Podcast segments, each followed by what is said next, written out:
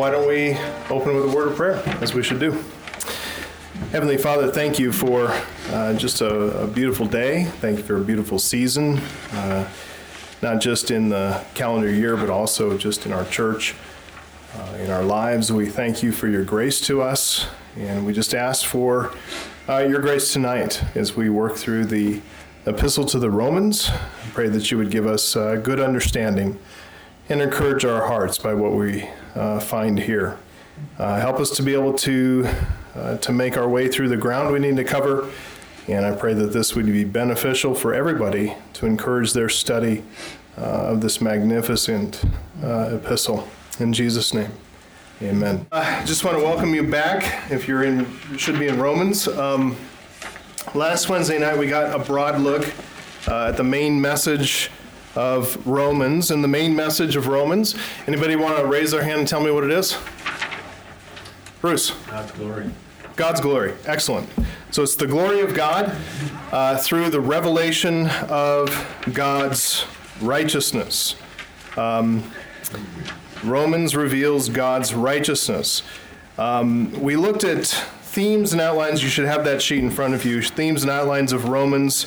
Uh, themes are evident by uh, the repeated use of key words. We saw themes of law and gospel, sin and wrath, righteousness, faith, salvation, spirit and flesh, life and death. And of those themes that we had listed there, uh, several of them we noted involved key words that were repeated more than fifty times.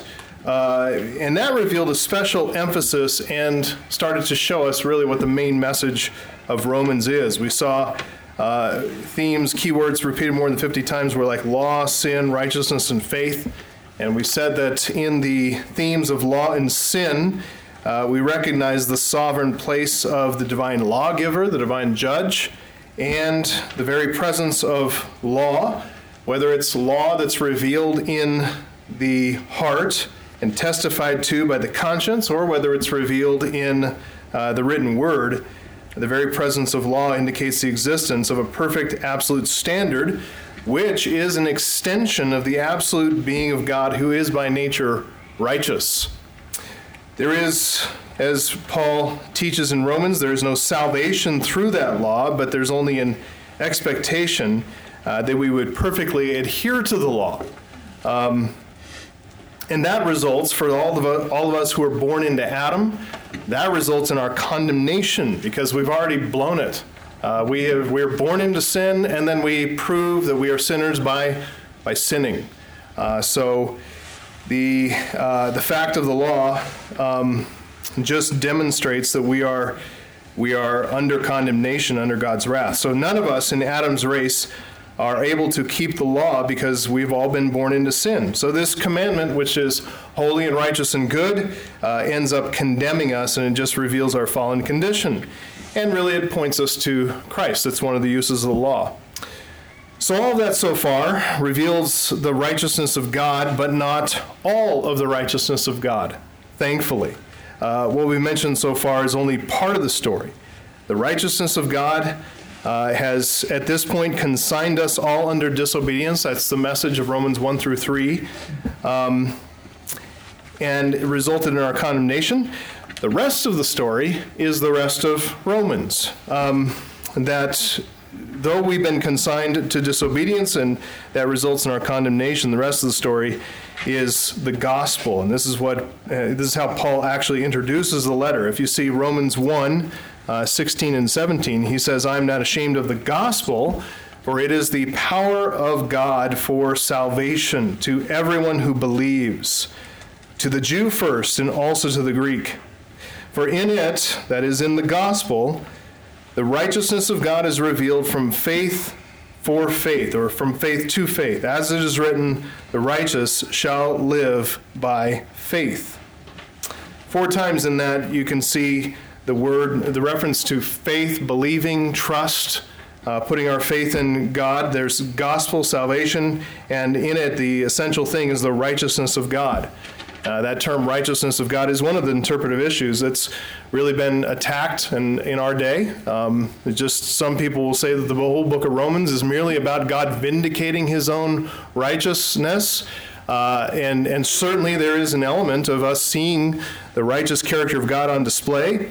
Um, but this, when it comes to human salvation, righteousness of God as a, as a concept has to do with God declaring us righteous. It's the, it's the lawgiver and the judge who does condemn us under the law, and yet at the same time will justify the ungodly on the basis of Christ's perfect atoning sacrifice. He imputes our sin to Christ and punishes Christ instead of us. He imputes Christ's righteousness to us and treats us as if we obeyed all the law. So that is the doctrine of justification, imputation, and that righteousness of God uh, is a declaration that we are righteous, positionally righteous before God, and we stand in Christ, uh, perfect and complete. So the gospel that's revealed in the New Testament, and particularly here in Paul's letter to the Romans, it really does complete the fullness of God's righteousness. Apart from the gospel, the righteousness of God is revealed only in part, but in the gospel, the fullness of divine righteousness is manifest, and it's all to the salvation of God's chosen people. And that's what Romans is about, what the gospel is about, what Christianity itself is about. It's all about the righteousness of God. Romans, the gospel, Christianity, Christianity itself, it's not about man, it is about God. So, all that we learn in Romans, Uh, whether it's the condemnation of all mankind, whether it's the, the plan to save God's elect by grace through faith in Christ, whether it's uh, about the sanctification of God's elect by the Spirit, uh, whether it's the, the topic of the sovereignty of God in electing and condemning individuals and nations, uh, whether we're talking about the manifestation of God's glory through the church. All of those things we learn in Romans, um, they're all about the glory of God. So, to all those, if you look at Romans one seven, this, this letter is written to all those, Romans one seven, who are in Rome, who are loved by God, and called to be saints. So, to all of them, this revelation of the fullness of God, uh, of divine righteousness, this is good news for them. It's good news for them. Very good news, because they are among those who will bring glory to the manifold grace of God, the wisdom of God in justifying the ungodly. And that's why Paul opens this letter with that benediction there in uh, the second half of verse seven there, Romans one seven. Grace to you and peace from God our Father and the Lord Jesus Christ. That benediction rightly falls on all those who are loved by God and called to be saints. Okay, so that's just to sum up what we kind of talked about last time. And now we want to understand, why did Paul write this letter? Um, who are these Roman believers? What was the occasion of his writing to them? What was the, where did this church come from? Uh, and all the rest. It came to the saints who are in Rome, as it says there in chapter one, verse seven. And now we're going to talk a little bit about the city of Rome. You'll see on your outline, uh, you know, just the city of Rome is the first point there. Like all of Scripture, um, these all these writings are rooted in history. They're prompted by specific occasions. They're set in actual situations at particular times and in particular places. And this epistle, this letter, is no different. It is a letter from an actual guy to actual people in an actual place in an actual time. Uh, that's something I love about Christianity. It's not just this, uh, some mystic sitting in a cave kind of spiriting up some uh, divine message, but this is actually, um, it's not that, it's not a theory like that. This is rooted and anchored in history uh, with real dates and real places. Rome, as you all know, uh, I'm not going to say a whole lot about this, but Rome is the chief uh, imperial city of the Roman Empire. It's the um, home to the Roman Senate. It's the, that was the most enduring institution of the empire. It's lasted uh, from the founding of Rome in seven fifty-three B C to the fall of Rome in four seventy-six A D. That's a pretty long time for any institution uh, to last. Not too long before the birth of Christ, Rome had changed, as you probably know, from a republic that is ruled by a senate, uh, changed to an empire that is ruled by an emperor. I think we're seeing our country maybe going in that same direction, going from a republic to a to an imperial state, um, but we'll see. Uh, but Julius Caesar had become the first Roman emperor. The change had a lot to do, uh, really, with the source of Rome's prominence and prosperity in the projection of its power through military might. Okay, Julius Caesar had been a wise, effective general.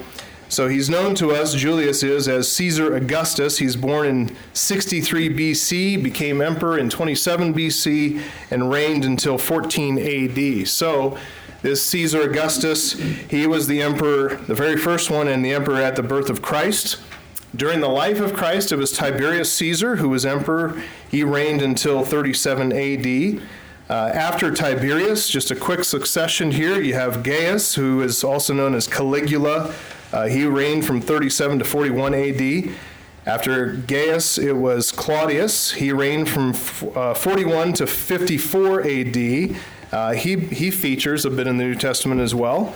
Um, finally, during many of uh, Paul's travels and when he wrote Romans, uh, Emperor Nero was on the throne. He reigned from fifty-four to sixty-eight uh, A D. So the Roman emperors and senators, they are, you might think of them as the top one percent of Roman society, okay? So these guys are not in the the, the mix of everyday life for any person. Uh, they are way up there, untouchable, okay? So they are um, at the top of this perch of uh, small and exclusive Roman nobility. Most of Rome's citizens were very poor. They had no power at all, practically speaking. Um, it was, it was wealth that separated citizen, citizenry into several classes of people. And you might just, you, I, you know this from your own reading, the majority of Rome's population was was enslaved. They were, it was a, much a slave society. Among the freeborn citizenry in Rome, the pathway to to wealth and power was land, uh, being a, a land owner. So if you think of an agrarian society, most the, the wealth comes from the land, and you have to be a Roman citizen in order to own land. And since most land is already owned, um, that means that you inherit your land if you own land. Um, so to increase wealth from the land, you had to make the land produce more than you can consume. And uh, You profit from the excess production, and if you do that, then you can acquire more land and continue to increase your wealth and your holdings and all that. And and in order to do that, practically speaking, um, you own slaves. Slaves were the key to increased rapid production, and slaves were readily available and relatively cheap. Uh, Rome's many wars uh, provided uh, a, a a great market for slave uh, trading um, and buying and selling for, of slaves, uh, flooded the market with constant influx of cheap labor. So Roman landowners, uh, they bought the slaves, they increased their wealth by increasing their productivity, acquiring more land, more slaves, more land, more slaves, and on and on it goes, okay? So as wealth increases for a Roman landowner, a Roman slaveholder, Uh, that man, whoever was the owner, had more time uh, to pursue more public roles. He could be freed up from some of the management of it, have slaves that would run things, and then he could uh, step into the public uh, public roles, public sphere, maybe within politics or maybe around political figures. Uh, so some Roman citizens like that could eventually ascend into the equestrian class, which Uh, out of which that fed the senator- senatorial order, and that was the entry point into the even more exclusive group called the Roman nobility. So there's this pyramid, starting with slaves and then um, freed or manumitted slaves, free, freed people, and then you have free Roman citizens, and then you have landowners and equestrians and senatorial and Roman nobility, and perched up at the top you have the Senate and Uh, the emperor up at the top. So it's like a pyramid. Um, those the the, uh, the the it's not the top of that pyramid, you understand, that's in the Roman Church. Okay, so these most of what we're seeing, it's at the bottom half of the pyramid, which is pretty much what we see in our uh, in our day as well. As well, um, tens of millions of slaves throughout the Roman Empire. There's some estimates run as high as fifty or sixty million. Uh, Italy had a population of five to six million people. About a, a one point five to two million of those souls were enslaved. Larger cities like Rome, Corinth, Ephesus, slaves made up about a third of the total population. The city of Rome itself probably had a slave population of about four hundred thousand uh, and about one hundred, uh, one point five million citizens. So that's that's quite a number, um, quite a number. As you might imagine, the influx of all these war prisoners turned slaves, uh, the draw of an imperial city like Rome, um, the magnetism of politics and wealth and banking and military and all of that, Rome was a place that drew people from all over the world. It's like, uh, you know, we think of New York or Chicago or L A or London or big cities like that. It was a it was a very cosmopolitan place.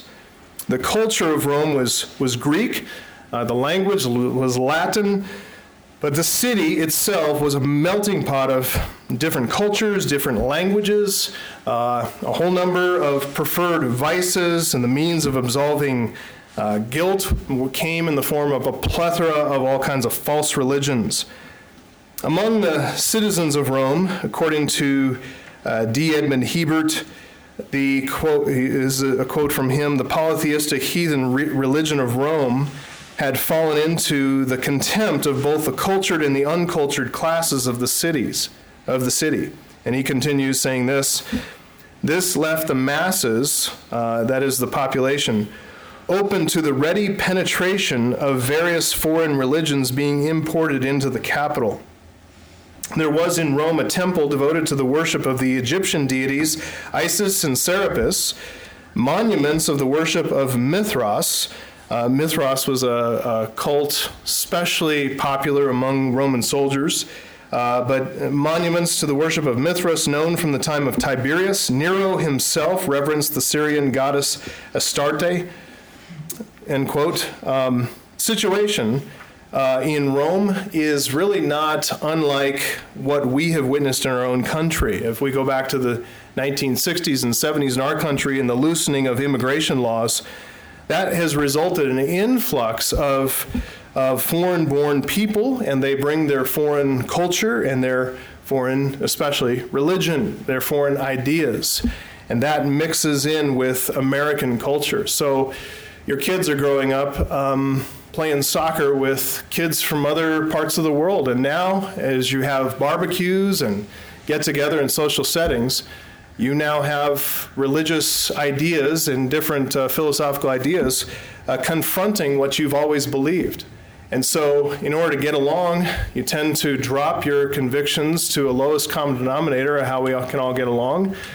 Just as has happened in our country, happened in Rome, and especially during uh, here during Paul's time. And this was actually, uh, unlike our day, this was actually advantageous, uh, one of those uh, providential things that was advantageous for the, the influx of the gospel into the Roman mind. Um, among many Romans, as this ancient polytheism is falling out of vogue, it opened uh, the Romans to the ethical monotheism of the Jews, and many found it quite attractive and quite a contrast to the to the polytheism they'd grown up with.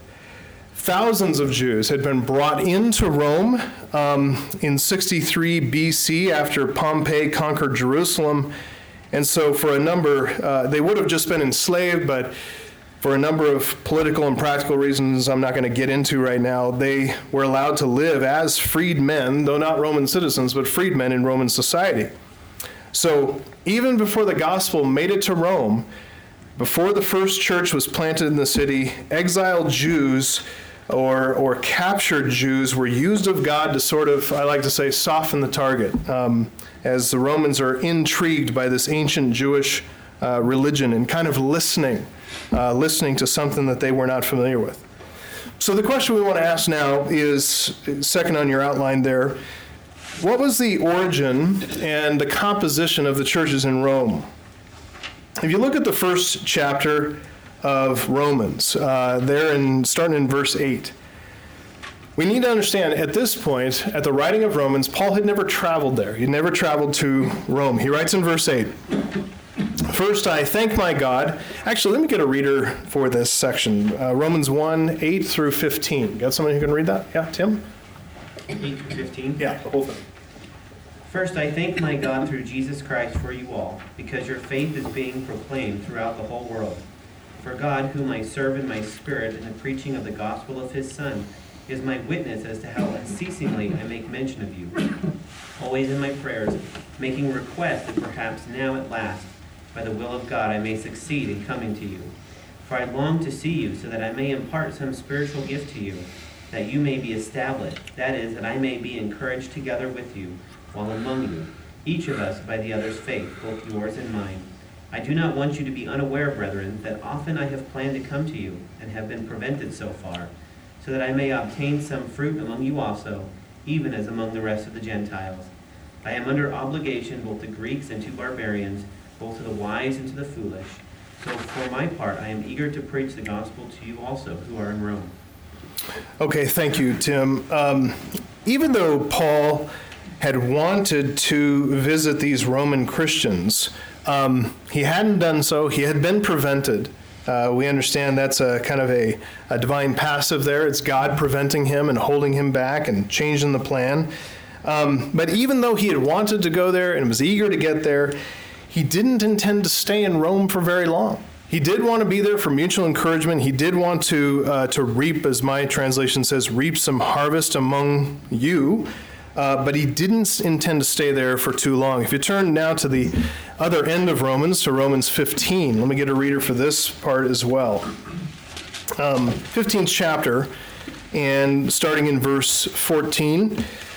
But uh, Paul considered the Roman churches, as we'll see here, he considered them to be firmly planted. Um, he considered the Roman churches to be really adequately, adequately grounded. They they weren't without their pro- uh, problems. Uh, he, we're going to see that he addresses some of them in the letter. But the churches, as he sees it, as an apostle, remember, were strong enough to be self-sustaining and self-perpetuating. So let me get someone to read Romans fifteen, fourteen to twenty-four. Somebody? Lori? Okay. It's a big section. I myself am satisfied about you, my brothers, that you yourselves are full of goodness, filled with all knowledge and able to instruct one another. But on some points I have written to you very boldly by way of reminder, because of the grace given me by God, to be a minister of Christ Jesus to the Gentiles in the priestly service of the gospel of God, so that the offering of the Gentiles may be acceptable, sanctified by the Holy Spirit. In Christ Jesus, then, I have reason to be proud of my work for God, for I will not venture to speak of anything except what Christ has accomplished through me to bring the Gentiles to obedience, by word and deed, by the power of signs and wonders, by the power of the Spirit of God, so that from Jerusalem and all the way around to Il- Illyric, Illy- Illyricum, yeah. I have fulfilled the ministry of the gospel of Christ, and thus I make it my ambition to preach the gospel, not where Christ has already been named, lest I build on someone else's foundation. But as it is written, those who have never been told of him will see, and those who have never heard will understand. How far did you want me? Just to twenty-four. So okay. A little more. This is the reason why I have so often been hindered from coming to you. But now, since I no longer have any room for work in these regions, and since I have longed for many years to come to you, I hope to see you in passing as I go to Spain, and to be helped on my journey there by you, once I have enjoyed your company for a while.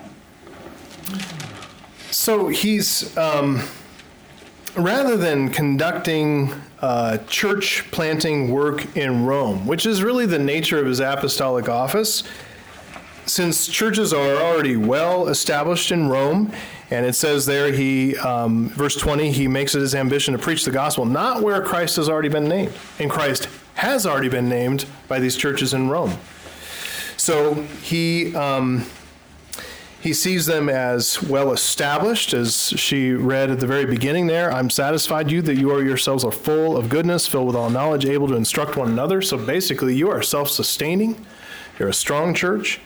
Um, so he intends to ask these Roman churches to help him to get to Spain. I'm going to pass through, uh, and I want to stay and enjoy your fellowship and company, perhaps reap a harvest. But I'm really, I've got my sights set further Uh, further west. Um, And I just want to point out real quick, here's a little bit of a footnote. I keep, I keep saying the churches in Rome, plural, and not the church in Rome, uh, which may help you sometimes in your uh, evangelism or conversations with Roman Catholics, because this, um, what we see here is not a singular unified, quote-unquote, church in Rome, uh, or even as some say, one church with many house churches. No, these are each local churches. They are meeting in homes, but they are each local churches that Paul writes to uh, in Rome. So that's why I keep using the plural churches and not the singular church, because it's not a singular church underneath Peter the Pope, okay? So just keep that in mind. Uh, it's clear if you go to Romans uh, sixteen, three to five, uh, Priscilla and Aquila, there were a number of churches meeting throughout the city, and this makes sense due to the vastness of Rome. Uh, that it would be hard for to get around, to be able to meet in one centralized location. Uh, so Paul is greeting uh, a number of believers in Rome in Romans sixteen, uh, three to, I don't know, thirteen or something like that, or fifteen. So he's greeting a number of believers, and, and he greets them by name, and he writes in verses three to five, "Greet Prisca and Aquila, or Priscilla and Aquila, my fellow workers in Christ Jesus, who risked their necks for my life, to whom not only I give thanks, but all the churches of the Gentiles give thanks as well." And then this, "Greet also the church in their house." That's one among the number of churches that are meeting uh, in Rome, one that's meeting in their house. And that's why Paul wrote in his introduction, Romans one seven, to not the church in Rome, but to all those in Rome who are loved by God, called to be saints. And not in contrast to like Corinth or Thessalonica, to the church in Rome. He didn't write that. So Romans sixteen, three to five, Paul is greeting one of the several churches meeting in the city. That's a meeting in the house of Prisca and Aquila. So um, as I mentioned, I think briefly last time, it's probably, uh, I think, a bit beyond dispute that no apostle planted the church in Rome. Uh, tradition is very strong that both Peter and Paul, though they're martyred in Rome, it says nothing of the origin of this church in Rome. According to the letter to the Romans, we've already seen Paul has not been there. And according to Acts and the timing of Acts, Peter hadn't been there either.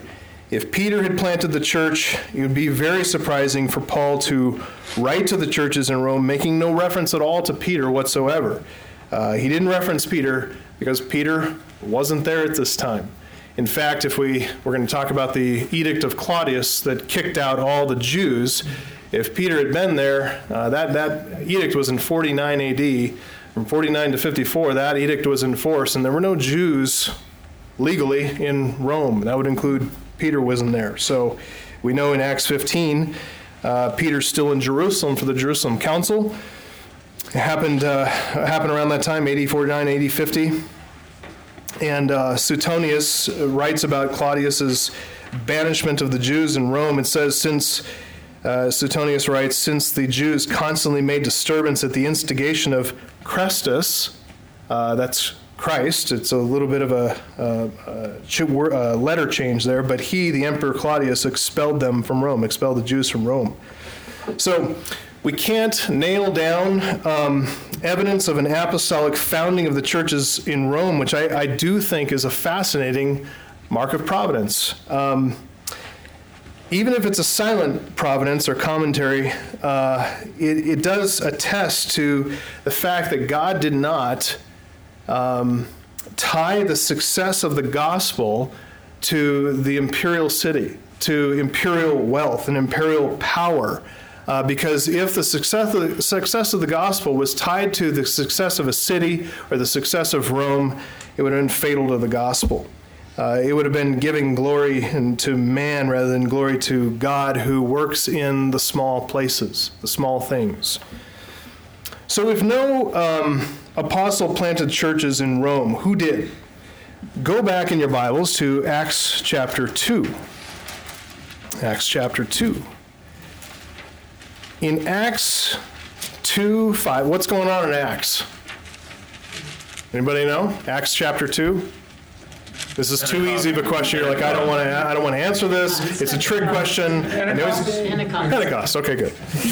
See, it was easy. I was just asking an easy one, a softball question. Um, but in, in Acts two five, we read about all those Jews who visited Rome, or I'm sorry, Rome, Jerusalem. That's a trick question. Uh, visit Jerusalem, these Jews and God-fearers who visited Jerusalem during the Feast of uh, Pentecost.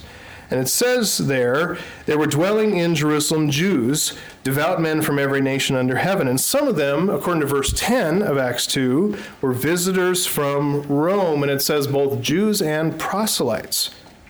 So after those Jews from Rome, both Jews and proselytes, so Gentile proselytes into Judaism, after they heard the preaching of Peter, they were cut to the heart when they heard the gospel, and they repented, and they were baptized for the forgiveness of sins. And then all of these, as it lists there, uh, starting in verse nine, Parthians, Medes, Elamites, residents of Mesopotamia, Judea, Cappadocia, uh, Pontus and Asia, Phrygia and uh, Pamphylia, Egypt, the parts of Libya belonged to Cyrenes, visitors from Rome, both Jews and proselytes, Cretans and Arab, Arabians. After Pentecost was over, many of them probably went home. But before returning home, they learned the apostolic form and pattern of worshiping the God of their fathers, not through Moses, but through Jesus the Messiah. Look at Acts two forty-two. Let me get a reader of forty-two to forty-seven. Acts two forty-two to forty-seven. Bruce. And they devoted themselves to the apostles' teaching, and to the fellowship, to the breaking of bread, and the prayers. And awe came upon every soul, and many wonders and signs were being done through the apostles. And all who believed were together and had all things in common. And they were selling their possessions and belongings and distributing their proceeds to all as any had need. And day by day, attending the temple together and breaking bread in their homes, they received their food with glad and generous hearts, praising God and having a favor, having favor with all the people. And the Lord added to their number day by day those who were being saved. All right. I, like you, I love that passage of Scripture. Um, but it really does speak to that, the, the vibrancy and the energy and the joy and the generosity of that early communion of saints. There's really no telling when those Pentecost Jews finally returned to their, their homes, or finally returned, in our cases, we're interested in Rome. But it's likely, very likely, many of them stayed in Jerusalem for quite some time. Who would blame them? Um, that's exactly where I'd want to be, is where the action is. Uh, let my job go back home. I'm staying here. And that's probably what prompted this need, as it says in verse forty-five, that for the Jerusalem saints to be selling their possessions and belongings and distributing the, proceed, the proceeds to all as any had need, because there's an influx of visitors from around the empire, and now they're staying in people's homes, just impromptu visits, uh, but that Middle Eastern hospitality brings them in, but then the resources run thin, and now we got to sell some possessions and make, make sure we can provide for these uh, people. That's going to feature later on when Jerusalem is in great need. You remember Paul takes up a collection among the churches and brings them back to Jerusalem. There was a famine that hit Jerusalem. And why weren't they ready and prepared for it to handle it? Because they'd been giving their resources away from a very early uh, time. So they stayed probably for quite some time. But uh, if you turn to Acts eight, you can see that there is an event here that prompts probably their return. Uh, it's the stoning of Stephen in chapter seven and the outbreak of persecution. That probably encouraged them to go home. Uh, so after Stephen's martyrdom, it says in Acts eight one that who approved of his execution? The future writer to the Romans. Uh, he did. Uh, so this unconverted apostle Paul. And there arose on that day a great persecution against the church in Jerusalem, and they're all scattered throughout the regions of Judea, Samaria, except the apostles. They stood fast. And keep that in mind as far as Peter, too. He's there, not in Rome planning a church, uh, not the first pontiff, but he's there in Jerusalem. He's the pontiff in Jerusalem. Right, I'm just kidding. Uh, we'll, we'll cut that out. But according to the, uh, the to the power of the Spirit, it is not beyond imagination that these early believers, returning from Pentecost by the power of the Spirit, they could have founded the churches in Rome. But there are two questions that come up about this theory that these churches in Rome were founded, established, planted by these Acts two Pentecost believers. First, we have to ask the question that even after this amount of time from Acts two to Acts seven, beginning of part of eight, did they have the maturity and stability that was sufficient to establish sound churches? It's one question, uh, because apart from apostolic uh, instruction, uh, you know, significant instruction on leadership and development, all those things, it's it's it could be that they did go home and do exactly that, but but it, but also uh, maybe likely they could have returned to their synagogues and evangelize their, evangelize their fellow Jews, because you see early on in Paul's ministry that he went first to the synagogues, first to the synagogues. He was so concerned to to introduce the Messiah as he truly is to his own people. So that's, it's probably likely they did that. We don't know. But secondly, uh, a second question that comes up about these Acts two Pentecost believers founding the churches in Rome is, you got to ask the question, go back to Romans. In Romans sixteen, end of Romans, you see verses three to fifteen, three to fourteen, a bunch of names. These are people that Paul knows personally, okay? So how did Paul know the names of so many believers in the Roman church if these people, again, a church he's never been to, people he's never met face to face, if these Roman churches are founded by Acts two believers, it's hard to see how Paul would have been able to get to know them before they departed from Jerusalem, since he himself and his own persecution was the cause of their departure from Jerusalem. You get what I'm saying? Mm-hmm. Okay, so they left while he's still an unbeliever, violently persecuting the church in Jerusalem. So those factors kind of lead us to believe that, yes, there were Acts two Pentecost believers that went back to Rome, but they weren't necessarily the ones who established and planted Uh, those churches in Rome, at least by themselves. Probably it's more likely to see that various Pauline converts who traveled to and from Rome, they're probably the ones who helped to establish the church in conjunction with those early Acts two believers. So we know, like the cities of Antioch, Corinth, Ephesus, they're in constant communication with Rome. Uh, so it's reasonable to imagine Paul's converts and early disciples moving to Rome and then helping those early Pentecost believers come out of the synagogues uh, to form and establish Christian churches. I uh, mentioned Priscilla and Aquila. Paul greets them as being in Rome when he wrote, but he had first met them, if you remember, in Acts eighteen. He met them in Corinth. Acts eighteen two, it says, he, Paul, found a Jew named Aquila, a native of Pontus. He recently come from Italy with his wife Priscilla, uh, because Claudius had commanded all the Jews to leave Rome. So there's that, uh, that uh, edict of Claudius. So Aquila and Priscilla, they're expelled by Rome, uh, or expel, expelled by Claudius from Rome in A D forty-nine or fifty. And they, uh, Christian Jews, along with non-Christian Jews, left because of this disturbance about Crestus. Uh, Claudius died in A D fifty-four, at which time his decree really became null and void because Nero, the incoming emperor, didn't reissue the edict. So while Priscilla and Aquila are with Paul in Corinth, uh, they were with him there, but they were able to return to Rome after the death of Claudius, uh, which eventually they did. So this means Aquila and Priscilla, they had moved, if you think about this couple, they're remarkable. They moved from Rome to Corinth, from Corinth to Ephesus, because we find them there too instructing Apollos in the way of the faith. And now Paul greets them, and they're back in Rome again. The, this couple is amazing. They, yes, they're tent makers, and yes, they're business people, and they sound like they've got some means, which is probably, they probably left their business in Rome and said, okay, take care of this. They had faithful people taking care of it, and they took some funds and resources and traveled and and established, but they were back in Rome now helping to found uh, and strengthen the church there. So what a what a mentality about how to live your life, right? So I love that. But um, they're traveling, connected with business, missionary work, uh, but after these restrictions of Claudius' edicts, edict was relaxed, Uh, they, see, they see the situation settle down a little bit politically and all that. It's natural to assume that they return to their original home in Rome.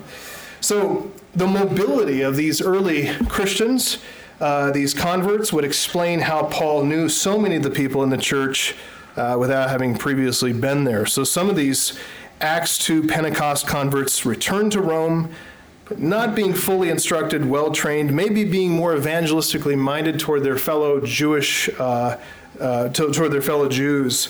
Um, maybe they rejoined local synagogues, maybe didn't fully establish the churches, but those trained under Paul's ministry helped them to establish these local churches. So this uh, theory of forming and establishing the churches in Rome also helps us to understand some of the elements, the key elements in Rome that prompted even the writing of Romans, namely the Jewish-Gentile composition of the churches in Rome.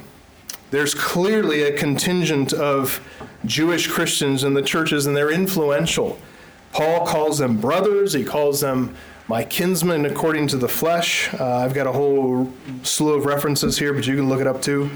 But um, the Jewish believers, though they are prominent and they're well-respected members of the churches, they're in the minority, okay? So these Gentile Christians, they're the ones in the majority.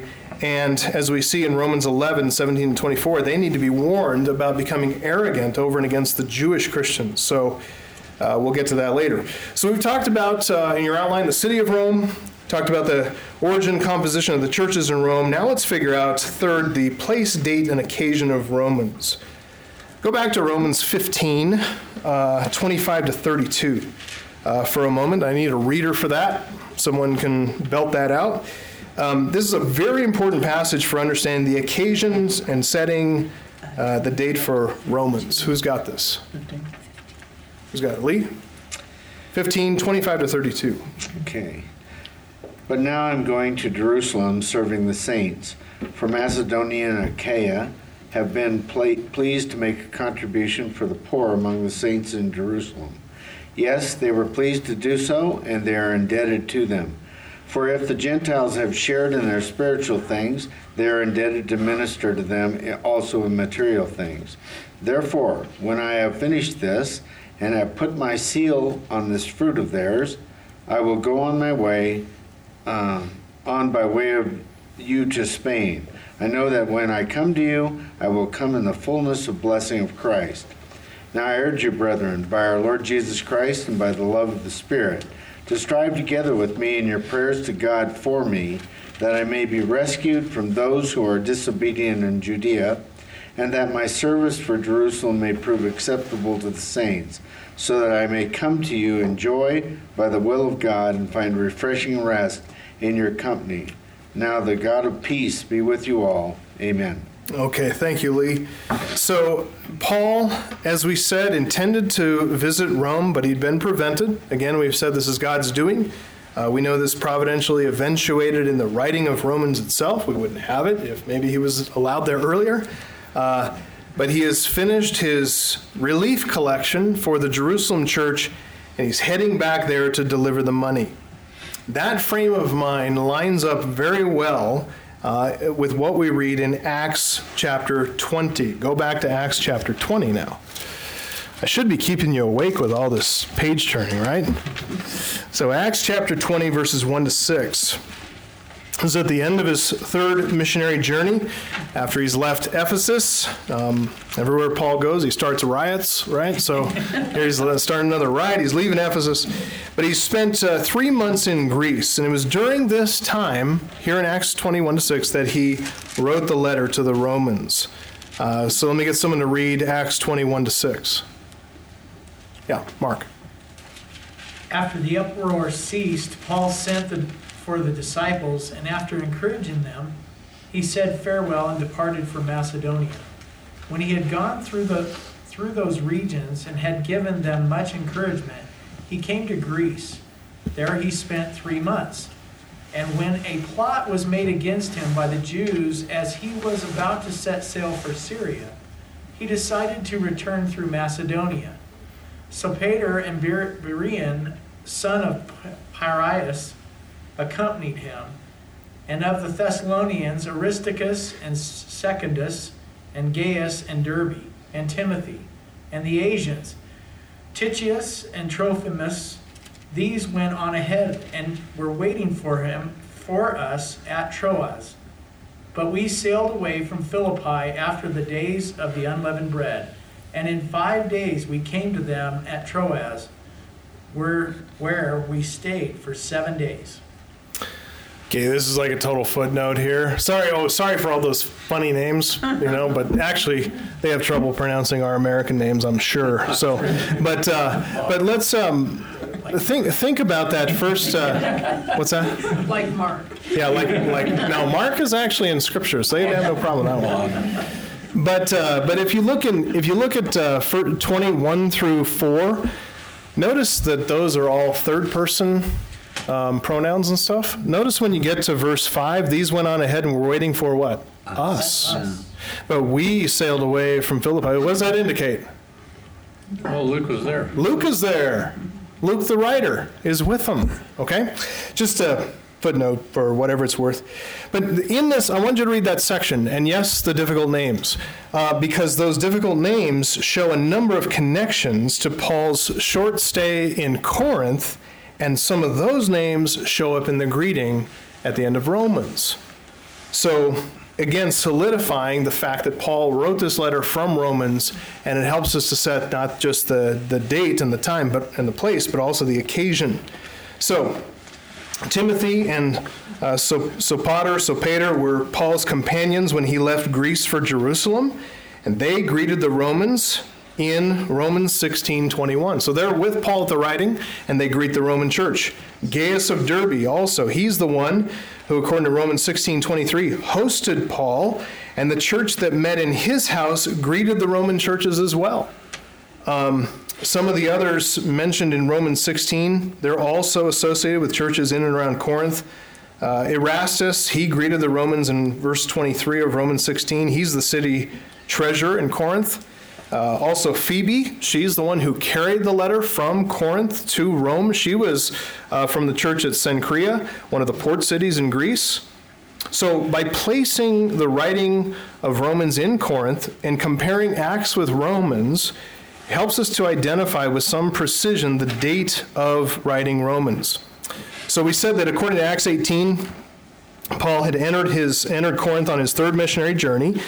He was brought up there on charges before Gallio, the proconsul of Achaia, and that helps us to date the time Paul left Corinth at around fifty-seven or fifty-eight A D. Okay, so that's one bookend on the earliest writing for the Corinthian or the uh, Roman letter. And on the other end, it couldn't go past this because of Paul's imprisonment in Caesarea, which lasted for two years. So remember in In how uh, I think it was Lee wrote, uh, read um, Romans fifteen thirty to thirty-two, and Paul asked for the Romans to be praying for him to be delivered from the unbelievers in Judea, so that by God's will I may come to you with joy, be refreshed in your company. Those prayers were answered. They were answered, yes, but not in the way that Paul and the saints may have expected. Uh, when he went back, he was delivered by imprisonment uh, from the unbelievers. In he was he was delivered by imprisonment. He would have died. I mean, they were they were plotting his death. They wanted to kill him, assassinate him. So he was delivered from the unbelievers, and then he was delivered then by God's providence from that prison to Rome safely on a nice journey through the sea, um, through the ocean. So he ends up in Rome, and he's refreshed in their company. No doubt, he's refreshed in their company. No squishy socks, right? So um, he's there in his own rented house. So Paul's first imprisonment at Caesarea Philippi, his journey to Rome happened just before the outbreak of Nero's persecution in A D sixty-three. So really any date between fifty-seven and fifty-nine A D would fall in the time when Nero restored order in the providence, uh, provinces and would comport well with Paul's exhortation to respect the authorities in Romans thirteen one. So Pine... Uh, Finally, Paul, finally, I keep doing that, trying to combine words. Um, Paul will finally make it to Rome, Uh, having been delivered from the unbelievers in Judea, they'll be refreshed in the company of the believers in Rome.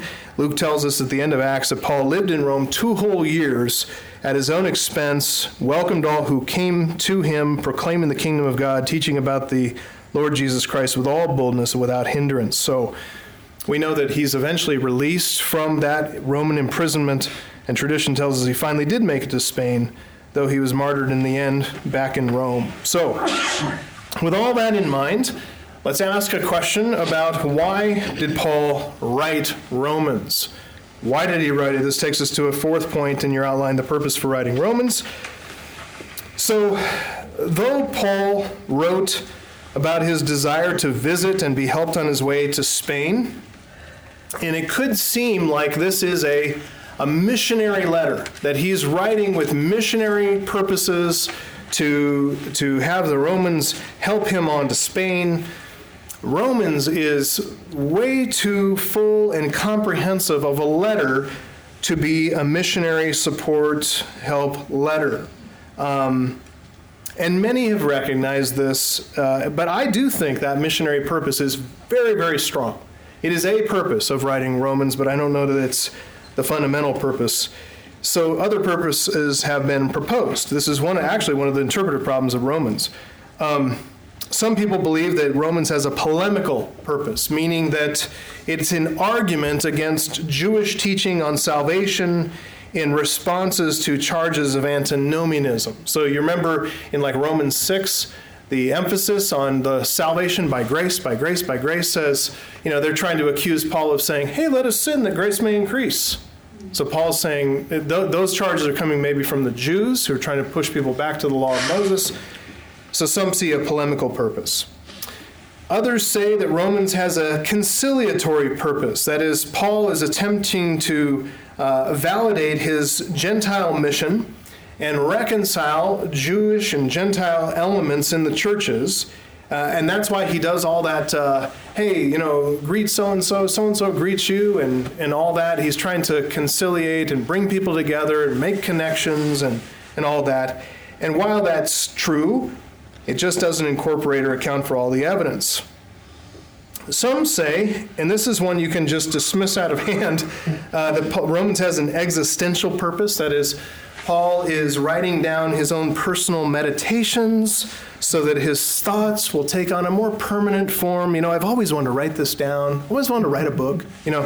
Um, and I think this seems way too subjective and self-centered for this Who, this apostle, who is a self-abasing, humble man, has nothing of that of his mind in, in of, of that in his mind at all. The traditional view is that Romans has a doctrinal purpose, and and and this is in distinction from any historical situation. People say this Romans is is doctrinally it's it's a it's a doctrinal uh, treatise. And Paul didn't know the historical situation, but he's using this occasion to write a doctrinal treatise. Um, um, and, and while Romans is rich in doctrine, uh, certainly we do not deny the treatise, doctrinal treatise nature of this writing. But I still think this evidence, uh, or this, uh, this view of the purpose doesn't deal with all the evidence, and several reasons.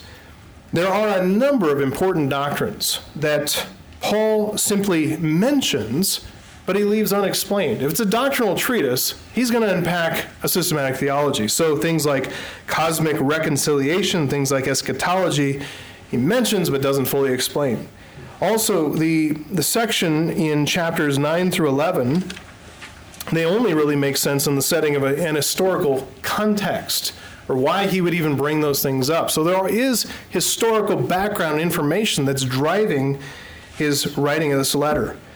Also, uh, personal allusions that are epistolar, uh, epistolary in character, all the personal greetings at the end. It's not just about making connections.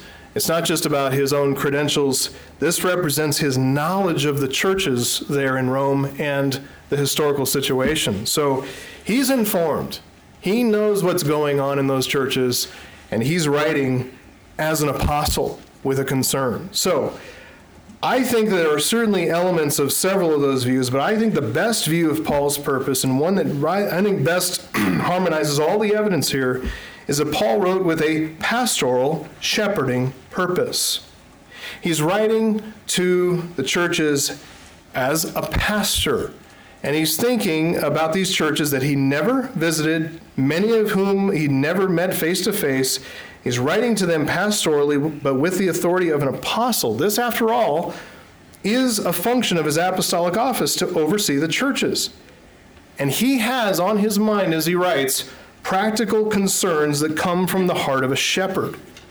The main issue that he seems to be dealing with, this comes up in chapter two, chapter four, chapters nine through eleven, chapters fourteen, fifteen. The main issue that he seems to be dealing with is Jew-Gentile relations in those local churches. Okay, so we already mentioned the edict of Emperor Claudius expelling Jews from Rome. This is very significant for any of those fledgling churches, because you have to realize that in those churches from A D forty-nine to fifty-four, what are those churches going to be composed of? Jews or Gentiles? Gentiles only, right? The Jews are gone. So now it's Gentile in character until A D fifty-four, at the death of Claudius, and then Jews could return and mix in again.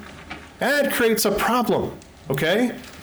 So as the Jew, the Jewish Christians returned to Rome and slowly rejoined their churches, it's understandable that they wanted to come back to the place of prominence and leadership that they had before.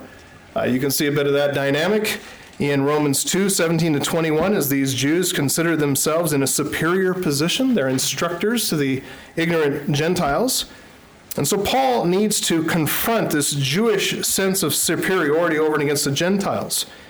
On the other hand, the Gentiles, they've been without the presence of Jewish believers for more than five years, and they're running the show, okay?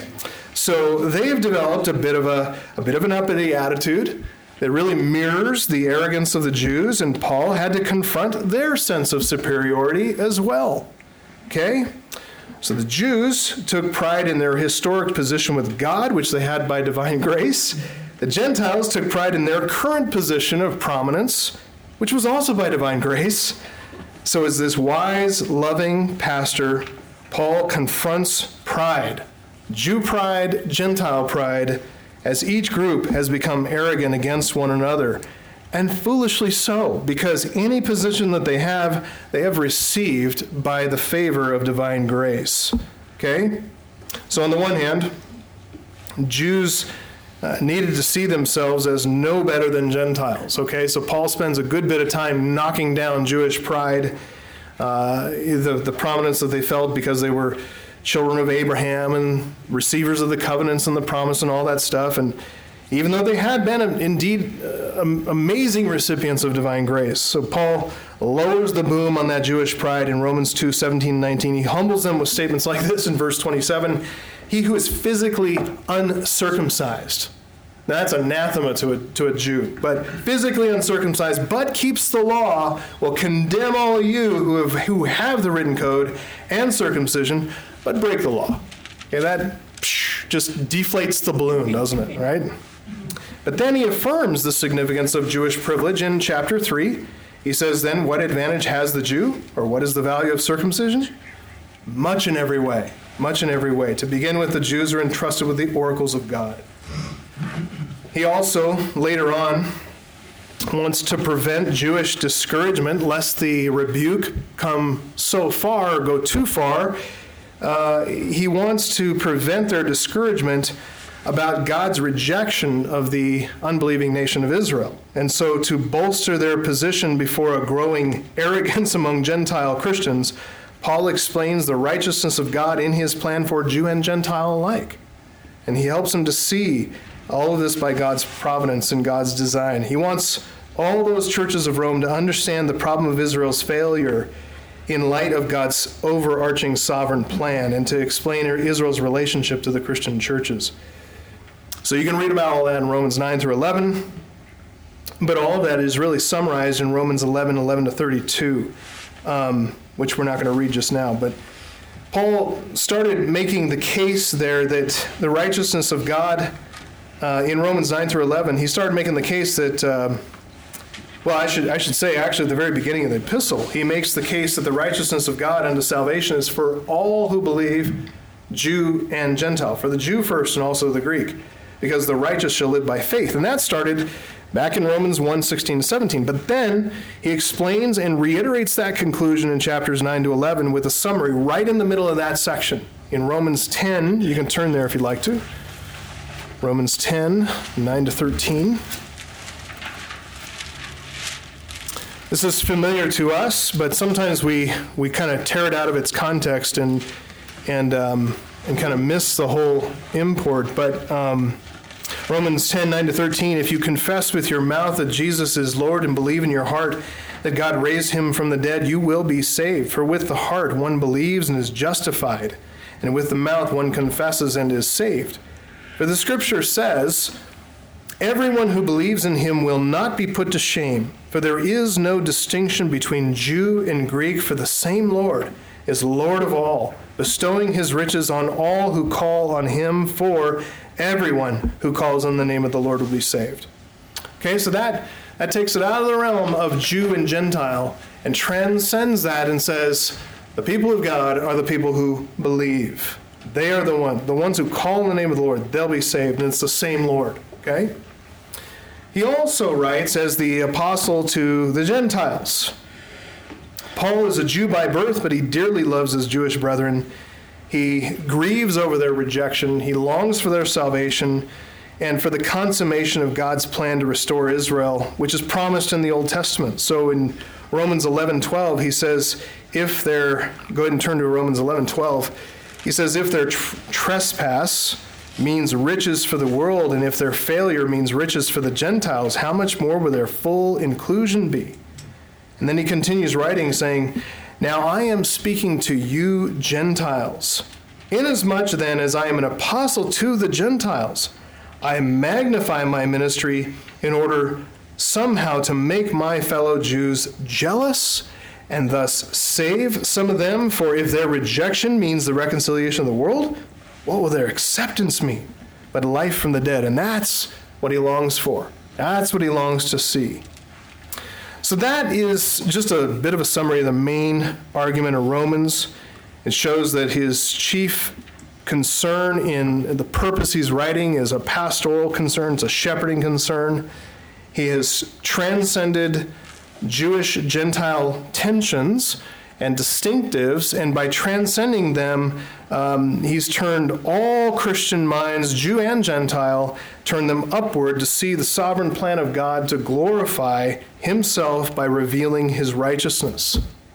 So what Paul has done expertly in this letter, he has united all believers in humility and submission as together, Jew and Gentile alike, whatever group, they bow down to God and worship because of this profound theology that puts God, God's wisdom on display. Okay? You get that? That's my view, and I'm sticking to it. All right? So, Paul accomplishes this pastoral purpose by teaching the Romans the true nature of the righteousness of God in the gospel of divine grace, and that comes to us through faith. This righteousness of God, that is a concept here that's traced through Romans.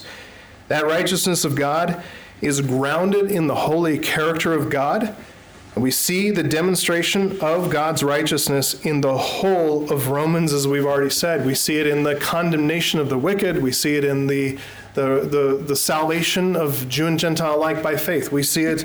We see the righteous character of God in his sovereignty in making decisions and making distinctions and condemning some and saving others. He's, he's absolutely sovereign, absolutely free.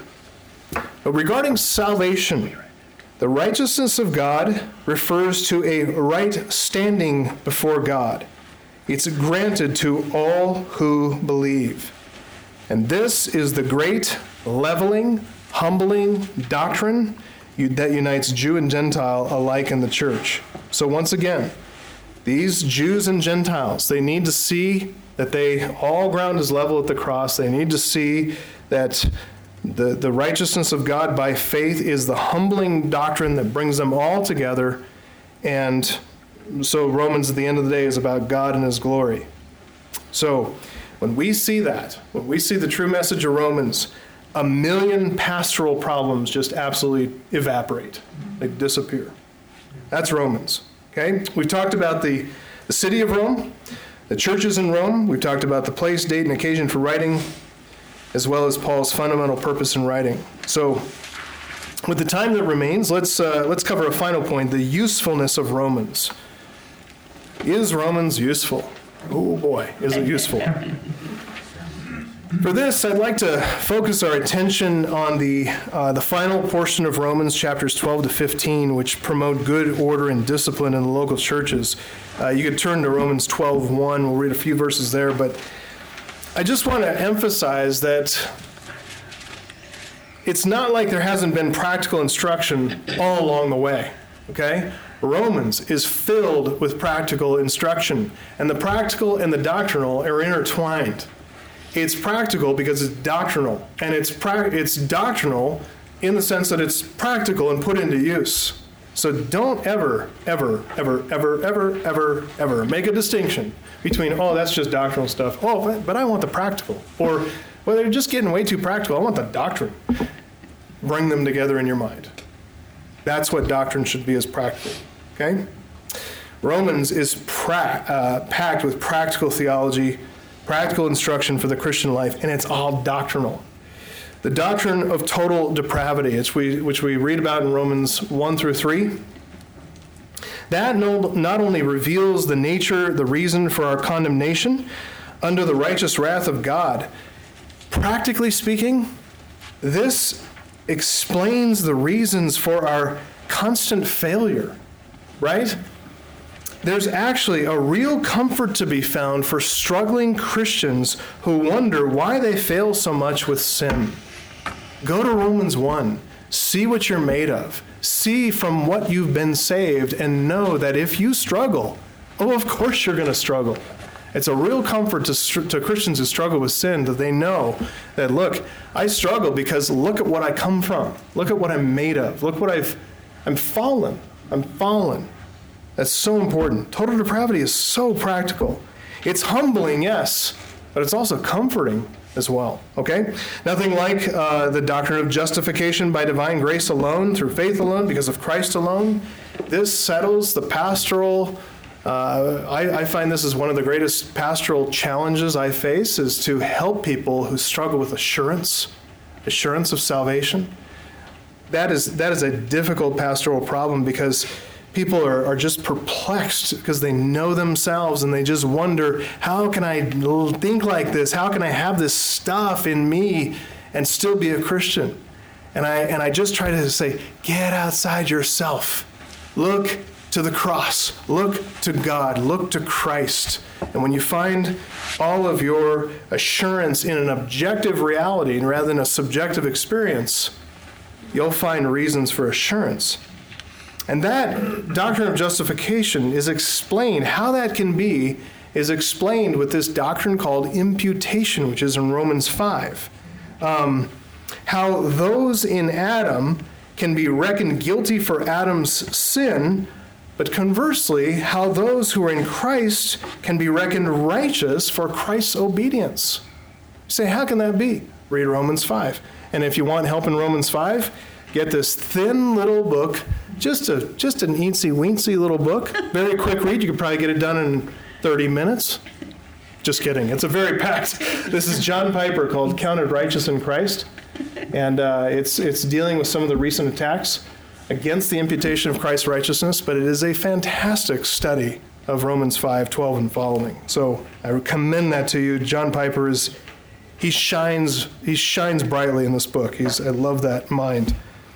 But um, this this issue of imputation, understanding the reckoning of of sin to Christ and Christ's righteousness to us, if we understand that, then we understand how God can justify the ungodly, how he can declare us righteous on the basis of faith. And if we understand that, oh, we're comforted. We find full assurance. We find our hearts at rest, like it says in Romans five. There's therefore no, or no, what does it say in Romans five? Um, someone help me out here. Okay, you can't help me out? All right. Okay, so therefore, since we have justified by faith, we have peace with God through our Lord Jesus Christ, right? Justification leads to your peace, leads to your assurance, leads to, uh, there's this objective peace that then results in a subjective peace. That's what Romans five talks about, okay? So the doctrine of sanctification. Again, I'm just going through some doctrines that, uh, in the book of Romans that are doctrinally profound and yet so practical. Doctrine of sanctification promotes holiness in the believer and holiness in the churches as believers come to realize not what just what they've been saved from, but what they have been saved to. They're not just saved from divine wrath and condemnation and eternal death and hell and all the rest. They're saved to live lives of holiness that magnify the glory of divine grace among God's people. Why is that a comfort to us? Why is that so practically helpful? Because I can tell a Christian, you don't need to live in sin. You do not need to be underneath the power of sin. You don't, you're not enslaved to sin anymore positionally, objectively, but now subjectively, you don't need to live this way. You don't need to live this way. That's such a comfort. Chapters eight through eleven, we learn about the, the doctrines of divine sovereignty, divine prerogative, divine freedom, divine wisdom. All those doctrines are so incredibly practical in humbling our hearts, settling our hearts, setting us at rest in God's sovereignty and his wisdom. I think it was Melinda and Lisa Alexander talking about how often they use the doctrine of God's sovereignty to settle their own minds and to counsel other people to settle their minds. Settle your mind. God is sovereign. And it's not a flippant throwaway line to say, oh, God is sovereign, just everything's going to be fine. But it's actually when you get in there and show you care and understand, and then you help them to see, you know what? God is absolutely in control. That is a precious doctrine. All that doctrine is so very practical, and it sets a foundation for Paul's pastoral concern to promote good order and discipline of the church in chapters twelve through fifteen. And that starts, who would like to read this powerful couple verses, Romans twelve, one to two? Anybody want the powerful verses? No? No? All right, Bruce, Bruce, the the early bird gets the worm, man. Go ahead. I appeal to you, therefore, brothers, by the mercies of God, to present your bodies as a living sacrifice, holy and acceptable to God, which is your spiritual worship. Do not be conformed to this world, but be transformed by the renewal of your mind, that by testing you may discern what the will, what is the will of God, what is good and acceptable and perfect. Okay, thank you. That living sacrifice mentality, and get this, it's it comes about because we understand the mercies of God. What are those? Romans one through eleven, those are the mercies of God. So he's appealing to his brethren by the mercies of God to present themselves as a living sacrifice. And that living sacrifice mentality, if you embrace that, if you have in your mind, my life is lived out as a sacrifice for everybody else around, for God and for others. I'm going to spend myself for other people. That's what my life is for. If you have that mentality, it promotes a spirit of unity and brotherly love in the church. That's Romans twelve, three through thirteen. It also prepares the church for future suffering. He's already spoken comfort to a persecuted church in Romans eight, eighteen to thirty-nine. But here in uh, Romans twelve, fourteen to the end, he's also talking about the same thing, preparing The, the church for future suffering. If you're a living sacrifice, hey, kill me. I'm already dead. Kill me. What can you do to me? It's like Paul. You stone him. He shakes off the dust, gets back, and goes right back into the into the city and preaches the gospel again. I've already dealt with the issue of my life. My life is not mine. It's Christ's. So I'm going to keep on doing what I do. It also, this living sacrifice mentality promotes good social order, calling the church to submit to governing authorities, Romans thirteen, one to seven. Um, we understand we're living sacrifices, and that living sacrifice is going to be done within a social order that God has established. So all authority that exists is an authority instituted by God, and so therefore, we're going to live as living in submission to the governing authorities. Living sacrifice mentality calls Christians to live a life of love, Romans thirteen, eight to ten. That section right there sounds remarkably like a summary of Jesus' Sermon on the Mount. The living sacrifice mentality calls for Christians to walk in holiness. Uh, Romans thirteen, eleven to fourteen, and ends with this, but put on, Romans thirteen, fourteen, put on the Lord Jesus Christ, Paul says, make no provision for the flesh to gratify its desires. If you're a living sacrifice, you want that sacrifice to be holy, pure, devoted to Christ. From then, Romans fourteen, one to fifteen, thirteen, Paul deals with a very important subject to promote unity and harmony in the churches, and he teaches them how to practice love among others with differing opinions. You think you're going to have in a church differing opinions? Maybe a few. Um, but essentially, in their churches, Jew and Gentile. You had Gentile proselytes who came to appreciate the law of Moses and practice it, and, and now their Gentile brethren aren't, brethren aren't appreciating that. And other Gentiles are saying, well, you're going a little too far with that whole, you know, feast day thing. Come on, let me off the hook. Uh, some people think they can eat all the meat they want to, or meat that's sold in the uh, in the aftermarket in the idols uh, back into the idol's temple. And other Christians say, oh no, stay away from all that. You know, drink uh, only water, drink wine, drink. So it's just, they're, they're all different opinions. And Paul says, let's let's have this living sacrifice mentality that takes us into how to practice our freedom, our our liberty in Christ. So this section of Scripture, it sounds very similar to the teaching of First Corinthians eight through ten, which addresses the same issue of righteous use of Christian liberty. You want to know how to use Christian liberty? Christian liberty, which is your freedom, it is all about setting aside your rights. You have the liberty and the freedom to set aside your rights to love somebody else. You're free to do that as a Christian. Now, before as a non-Christian, you had no freedom to do that. Your rights, your personal rights, and what you did with your time and your energy and your resources and your attention, that all had to do with you. You were enslaved to self-centeredness. But now that you're a Christian, you have the liberty to set aside all your rights and give yourself to the other brother. That's what Christian liberty is about. We could talk about that more, but all after all that's been said, Romans, Paul's epistle to the Romans, is a masterpiece of Christian doctrine. He gives us, throughout the book of Romans, a masterclass on evangelism. On this is the gospel, and this is how you share it. You know, that's why there is a Romans road method of sharing the gospel, because Romans is so rich. Now, I just say, along with your Romans road, make sure and teach the context too. That's all I'm saying. Just use the fullness of it. And make sure you emphasize that it's not all about you. It's all about God, okay?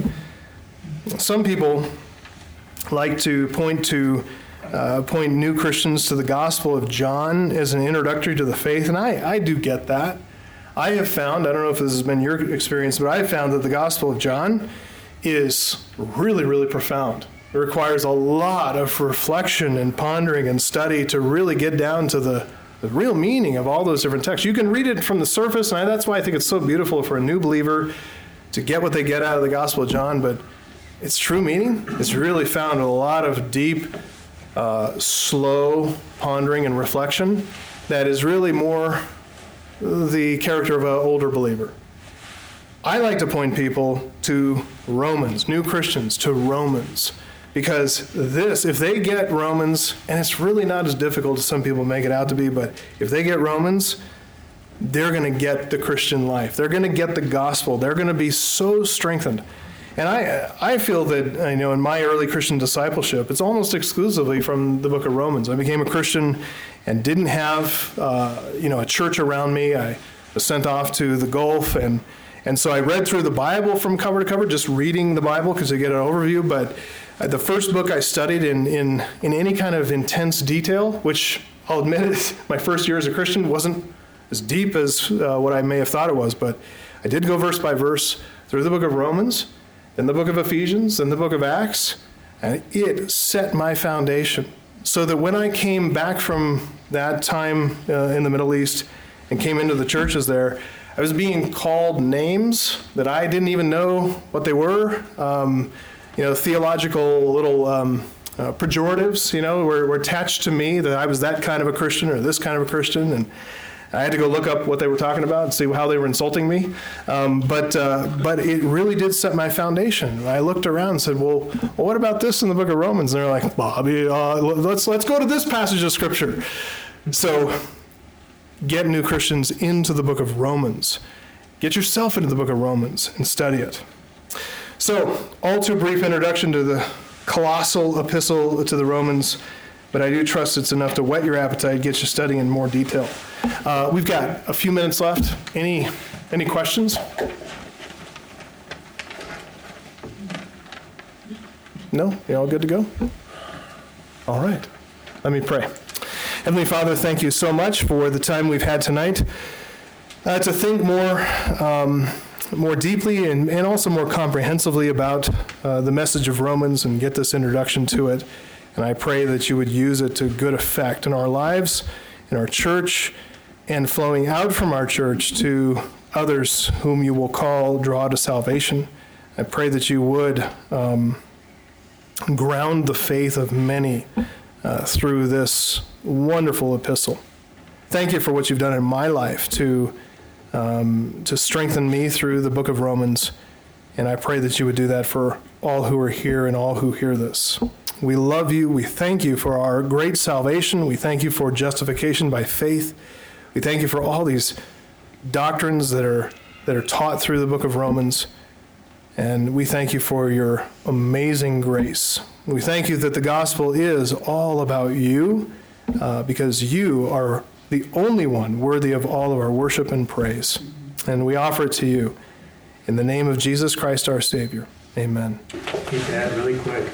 I wanted to ask, do you have, I did have a quick question about, um, do you have good, a couple commentary recommendations, like a really easy one? Yeah. Okay, so you should get a hold of Luther's commentary on Romans and just read com- this commentary. It's, it's obviously, he's coming from Reformation Um, concerns. So he's thinking through Reformation concerns. He writes his commentary. It is fantastic. Read that. And um, uh, the other one I use is uh, Cranfield, C E B Cranfield. It's a two-volume in the International Critical Commentary series, but it is technical. So those are the ones that pop into my head immediately, but I'd say get get this one. If you come across N T Wright on Romans, I'd say um, either stay away from it or talk to me, and I'll help you how to read it with discernment, because N T Wright denies imputation. He's the one that John Piper is disputing, debating with in uh, Counter Righteous in Christ. So N T Wright has taken a view of of Romans that uh, has become very popular among people your age, and uh, well, from the thirties on down, and uh, and they, they think, you know, N T Wright, Um, You know, he's he's he's all that. So, and he's very he's very influential. He's very easy to listen to, very easy on the on the ears. He's prolific, written so much, and um, and he's he's such a good writer. But he dismisses um, the view of righteousness, uh, of justification. He he doesn't he doesn't say it's a divine declaration, or he says, yeah, yeah, you may, may be in there, but really it's about this. And then he tries to recast the whole of Romans in a view of, of, of vindication, ultimate vindication, which really, ironically, comes full circle right back to Rome, that you really can't be assured of your salvation until the very end when God's God's ways are vindicated, and those who vindicate God's ways, declare him righteous, um, they are they are brought in. So it's about a big picture, about big meta-narratives and all that. And so I just want to turn you away from N T Wright, or if you're really compelled to say, you know what, I'm going to tackle that guy, come talk to me so we can we can work through that. Okay? The second that guy was Cranfield. Yeah, uh, Cranfield. Cranfield. Okay. C E B Cranfield. C E B Cranfield.